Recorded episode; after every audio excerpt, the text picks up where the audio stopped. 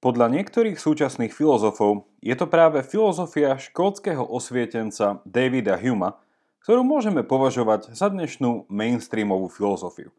A ako to pri filozofii býva, nemusíme si toho byť ani vedomí. Aby ste si na toto tvrdenie mohli spraviť vlastný kritický názor, v dnešnej dávke si jeho filozofiu rozpitváme. Od jeho ontológie a epistemológie až po filozofiu mysle a morálku. Skôr ako začneme, Vás opäť pozývam lajkovať a sledovať pravidelnú dávku aj na Facebooku. Prečo? Okrem dávok tam nájdete aj bonusový obsah a v prípade rozhovoru môžete hostke alebo hostovi vopred položiť vašu otázku. Ak ste pravidelnú dávku už lajkli, čo tak o nej aj dnes niekomu povedať? A ešte jedna dôležitá vec. Tento podcast je prístupný všetkým zadarmo, ale sami dobre viete, že dobré veci potrebujú svoj čas. Ak vnímate jeho obsah, ako je podcast Mužom SK a lídrom, ako nápomocný a zmysluplný, ich tvorbu a kvalitné pokračovanie môžete podporiť jednorazovým alebo pravidelným darom. Veľká vďaka vám, ktorí tak robíte. Vážim si to a váš pravidelný mesačný dar, hoci v hodnote odrieknutej kávy, je pre nás veľká pomoc. Viac informácií o tom, ako nás podporiť, nájdete v popise tejto dávky. Vitajte pri 44.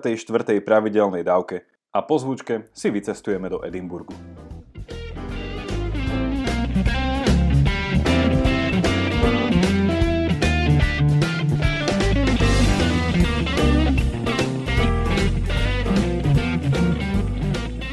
David Hume, ktorý sa narodil v roku 1711 a zomrel v roku 1776, bol filozof škótskeho osvietenstva, ktorý sa narodil, študoval a väčšinu svojho života prežil a dožil v Edinburgu. Ak pôjdete na návštevu tohto malebného historického mesta, nezabudnite nielen navštíviť Humeovú hrobku, ale taktiež jeho bronzovú sochu v centre mesta na Royal Mile. A ak pošúchate jeho palec na nohe, že vraj to prináša šťastie.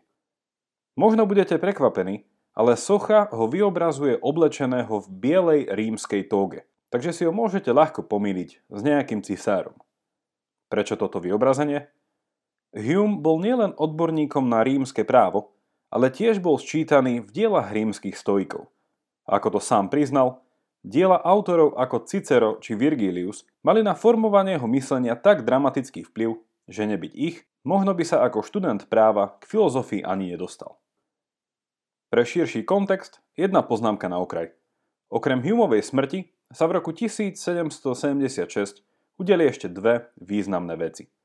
Poprvé, bola podpísaná Deklarácia nezávislosti Spojených štátov a po druhé, Adam Smith, morálny filozof a priekopník ekonómie, vydáva svoj magnum opus Bohatstvo národov. Nakoľko bol Hume aj právnik, historik a eseista, z pohľadu filozofie sú dôležité tri jeho diela.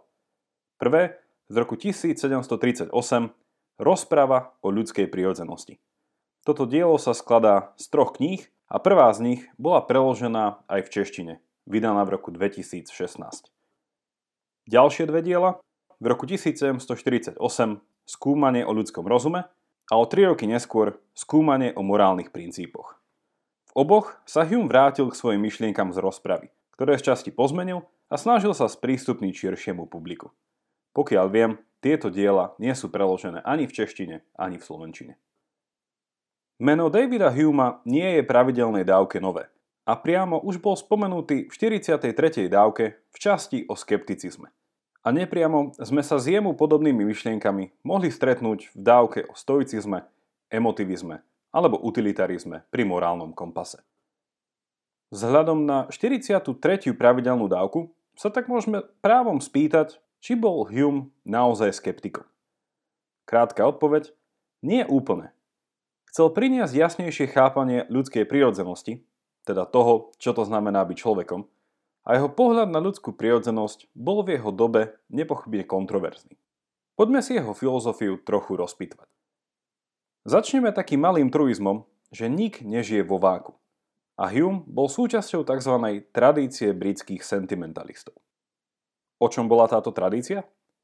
Írsky filozof Francis Hutcheson ktorý žil na prelome 17. a 18. storočia, bol jedným z otcov škótskeho osvietenectva a v roku 1729 sa stáva rektorom katedry morálnej filozofii na Glasgowskej univerzite, kde ako prvý vyučuje nie po latinsky, ale po anglicky. Podstatu filozofického sentimentalizmu, ktorého bol Hutcheson jeden z ranných predstaviteľov, je možné opísať následovne. Ako ľudia máme isté vrodené morálne inštinkty, alebo morálny zmysel či sentiment, prostredníctvom ktorého vieme vnímať isté správanie či okolnosti ako morálne alebo nemorálne, vhodné pochvaly alebo hany. Tento morálny sentiment je nám vlastný ako ľudským bytostiam a teda nejde o nejakú racionálno-teologickú nadstavbu vo forme nášho rozumu. A tento, mohli by sme povedať, morálny šiestý zmysel je ukotvený priamo v našej biologickej stavbe, našej fyziológii. Je to práve tento sentiment, na ktorom stojí náš altruizmus a spolupatričnosť, ktoré sú pre prežitie ľudskej komunity tak nevyhnutné. Zjednodušene povedané, Hačasnová filozofia je odpoveďou na egoistickú morálku Tomasa Hobbesa a Bernarda Mandevilla, podľa ktorých ľudský sebazáujem a egoizmus vedie k blahu pre celú spoločnosť. Ak ste nečítali, odporúčam Mandevillovú krátku a klasickú bajku o včelách ktoré cez vlastné neresti napomáhajú rastu celého úľa. Hume je teda súčasťou tejto tradície britských sentimentalistov. Ale na rozdiel od Hutchesona, ktorý v kalvinistickom duchu túto filozofiu stavia na teologických premisách, Hume sa od nich úplne odstriháva. Teda úplne, nakoľko je to pre stovika možné. Čo tým chcem povedať? Nakoľko bol pre Hutchesona náš vnútorný morálny cit či zmysel súčasťou našej prirodzenosti, ktorá bola na konci dňa daná prozreteľným stvoriteľom, pre Huma išlo už iba o morálny inštinkt a sentiment, ktorý je nám daný prírodou, ktorej sme ako ľudské bytosti, teda ako istý druh zvierat súčasťou. Nakoľko je pri Humeovi možné hovoriť o prírode s veľkým P, je otázne. A na lepšie hľadanie odpovede vám odporúčam vypočuť si 42. dávku o stoikoch. V čom sa teda Hutcheson a Hume určite zhodli, je fakt, že morálka nie je niečo tam vonku, tam vo svete mimo nás. Niečo čakajúce na to, aby sme to odhalili a osvojili si. Morálka je zabudovaná v našej ľudskej prirodzenosti, ktorú môžeme chápať ako teologicky, tak aj úplne naturalisticky. Hume tak spadá pod to, čo sa nazýva etický naturalizmus. Pozrime sa teraz bližšie na jeho chápanie človeka – na to, čo Hume nazval novou vedou o človeku. Hume je empirik čo do ontológie, teda otázok týkajúcich sa ultimátnej povahy sveta, ako aj epistemológie, teda otázok o tom, ako a čo môžeme o svete poznať. A nasleduje tradíciu iných britských empirikov ako John Locke, Francis Bacon alebo George Berkeley. Podľa Huma je naša myseľ teda naša schopnosť a aktivita poznávania a premýšľania, tvorená výhradne našimi... našimi čím? Určite nie abstraktnými, racionálnymi princípmi, ale zmyslovými vnemami a skúsenosťami. Ak si predstavíte mysel ako plastelinu, svet v nej prostredníctvom našich zmyslov necháva otlačky. A s tými otlačkami, teda kópiami reality, potom mysel pracuje. Svet tak nespoznávame priamo, ale nepriamo. Sprostredkovane cez tieto zmyslové otlačky v nebi. Logicky sa tu ponúka skeptická otázka, nakoľko sme takýmto spôsobom schopní spoznať svet, teda realitu, ako v skutočnosti je, ak ju máme vždy a nevyhnutne iba sprostredkovanú, akoby z druhej ruky. Hume ale nie je nevyhnutne skeptikom v antickej tradícii radikálneho skepticizmu, o ktorom sme hovorili v 43. dávke. Hume teda nesúhlasí, že žiadne poznanie nie je možné a že žijeme iba v metrixovom svete ilúzií a zdaní. Naopak, jednoducho hovorí, že všetky otázky ontológie a epistemológie sú nevyhnutne zodpovedateľné cez prízmu našej špecifickej, naturalistickej prirodzenosti, na báze ktorej funguje aj naša psychológia, teda naša mysel a náš mentálny svet. Inými slovami, Humeov projekt sa dá opísať ako snaha o psychologizáciu metafyziky. To znamená, že poznanie nás samých a sveta, v ktorom žijeme, je podmienené nástrojom, cez ktorý ho spoznávame, a teda našou mysľou. Ak je naša mysel tvorená zmyslovým vnímaním okolia, aj naše poznanie bude na konci dňa zmyslové a tým pádom subjektívne a vnútorné. Rozmeňme si to na drobné a pozrime sa na to, o čom hovoríme, keď hovoríme o poznaní. Poznať niečo znamená poznať príčiny tejto veci, teda získať odpoveď na otázku prečo. Čo nás zaujíma, je teda kauzalita alebo príčinnosť. Ako jedna vec spôsobuje, zapríčinuje druhu. Ako naša mysel chápe kauzalitu, ktorú všade okolo seba vnímame? Podľa Huma, naša mysel vníma isté vzorce zmyslových vnemov, ktoré sa dlhodobo opakujú. Príklad. Ak sa nejaké dve veci, ktoré vnímame očami, teda zmyslový vnem, ktorý prichádza cez zrak, dejú často po sebe, naša mysel sa ich naučí vnímať ako príčinu a následok. Hume tu vysvetľuje tzv. zákony asociácie – a princíp konštantného spojenia. Kauzalita, teda keď jedna vec spôsobuje druhu, je mentálna asociácia týchto dvoch vecí a je výsledkom ich konštantného, teda stáleho spojenia. Hume používa tento príklad. Ak na biliardovom stole jedna guľa udrie do druhej, túto udalosť v mysli interpretujeme následovne. Prvá guľa je príčinou toho, že druhá sa pohla. Alebo Prvá guľa je dôsledkom pohybu tej druhej. Hume svoje vysvetlenie kauzality zakončuje tým, že kauzalita ako taká mimo našej mysle neexistuje. Nejde o nejakú nezávislú silu či duchovný princíp, ktorý na tieto dve gule pôsobí a my toto pôsobenie iba odhaľujeme. Nie. Zdrojom kauzality je naša mysel a naša mysel, mohli by sme povedať, ju projektuje na veci, ktoré sa okolo nás dejú. Ak som teda hovoril o psychologizácii metafyziky, inými slovami môžeme hovoriť o tom, že kauzálne vzťahy vo svete sú iba konštruktom našej mysle.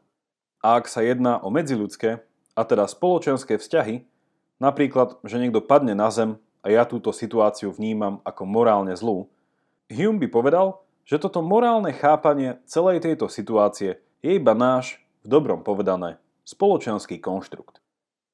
Ak by celú túto situáciu vnímala bytosť, ktorá má inú než ľudskú prirodzenosť, napríklad okolo letiaci holub, celej tejto situácii by vôbec nedal tento morálny rozmer a v pohode by si letel bez pristavenia ďalej. Pokúsim sa túto teoretickú časť preložiť do ešte zrozumiteľnejšieho jazyka, a to cez už načrtnuté Humeovo chápanie morálky či morálnosti. Morálka nie je niečo tam vonku, niečo, čo upúta našu morálnu pozornosť. Ale sme to práve my, ktorí vzhľadom na našu ľudskú prirodzenosť, ktorej súčasťou je istý morálny inštinkt, zmysel alebo sentiment, vieme nejakú situáciu ako morálnu interpretovať. Ak na Zemi uvidím spadnutého nehybného človeka, môj morálny pocit empatie a láskavosti vo mne vzbudí pocity a emócie, ktoré ma motivujú. Doslovne dajú ma do pohybu aby som sa so záujmom pri tomto človeku ako dobrý Samaritán pristavil. Podobne, ak by som videl, ako niekto okráda nič netušiacu osobu, môj morálny inštinkt vo mne vzbudí hnev, ktorý ma motivuje zasiahnuť a zlodeja zastaviť. Inými slovami, morálka, ako aj politika či ekonomika, sú pre Huma pozitívnym spoločenským konštruktom, ktorý systematicky vytvára naša mysel a tento konštrukt slúži na naplnenie nášho života – aby sme viedli šťastný život. Ako Hume toto naplnenie a šťastie chápe? Musíme sa tu opäť vrátiť k našej naturalistickej ľudskej prirodzenosti. Aj keď Hume žil storočie pred Darwinom, jeho odpoveď je v princípe darwinovská. Cieľom života je maximalizácia potešenia, pričom potešenie sa môže vnímať úplne všeobecne ako prežitie a tiež je cieľom života minimalizovanie utrpenia ktoré môžeme všeobecne chápať ako zabránenie smrti. Ak by sme boli ešte konkrétnejší a pritlačili na Huma otázkou, čo konkrétne teda maximalizujeme, jeho odpoveď nemusí byť pre mnohých prekvapivá. Maximalizujeme utilitu, teda úžitok. Úžitok čoho? Našich vzťahov, skutkov, rozhodnutí, politík, spolužitia a tak ďalej. Ak si spomeniete na štvrtú pravidelnú dávku a utilitarizmus, mnohom je to práve Hume, ktorý je jeho právoplatným biologickým otcom. Aj keď tiež treba dodať, že ako sympatizant stoicizmu nezabúda na potrebu budovania cnostného charakteru. V tomto kontexte je vhodné spomenúť, že Hume sa preslávil nasledujúcim výrokom. Rozum je a vždy musí byť otrokom vášny. Alebo môžeme už teraz povedať otrokom morálneho sentimentu. Čo tým myslel? Opäť takmer nič iné ako Darwin storočie po ňom. Ak vnímam ohrozenie života, nerozmýšľam, ale bežím o život. Inými slovami, rozum nestanovuje naše ciele a túžby, teda to, čo chceme urobiť, ale slúži na výber najlepších prostriedkov. Snaha zachrániť si z voči smrti život nie je racionálne rozhodnutie, ale utekať doprava alebo doľava, alebo radšej vyskočiť z lomku sekundy na najbližší strom, už možno áno. Na záver sa tu podsúva otázka, že ak Hume nebol radikálnym skeptikom, zdá sa, že bol určite morálnym relativistom a dokonca emotivistom, o ktorých bola reč v 18. pravidelnej dávke. Či už bol relativistom alebo nie, Pravdou je určite fakt, že jeho myšlienky mali vplyv aj na samotného Immanuela Kanta, ktorého údajne prebudili z dogmatických driemot, a tiež na geniálneho, ale často prehliadaného škótskeho osvietenca Tomasa Rída, ktorý Humeov etický naturalizmus zmieril s tzv. filozofiou zdravého sedliackého rozumu. Na úplný záver iba pripomínam otázku z úvodu. Súhlasili by ste teda s tým, že do veľkej miery je to práve filozofia Davida Huma, ktorá je dnes svetonázorovým mainstreamom?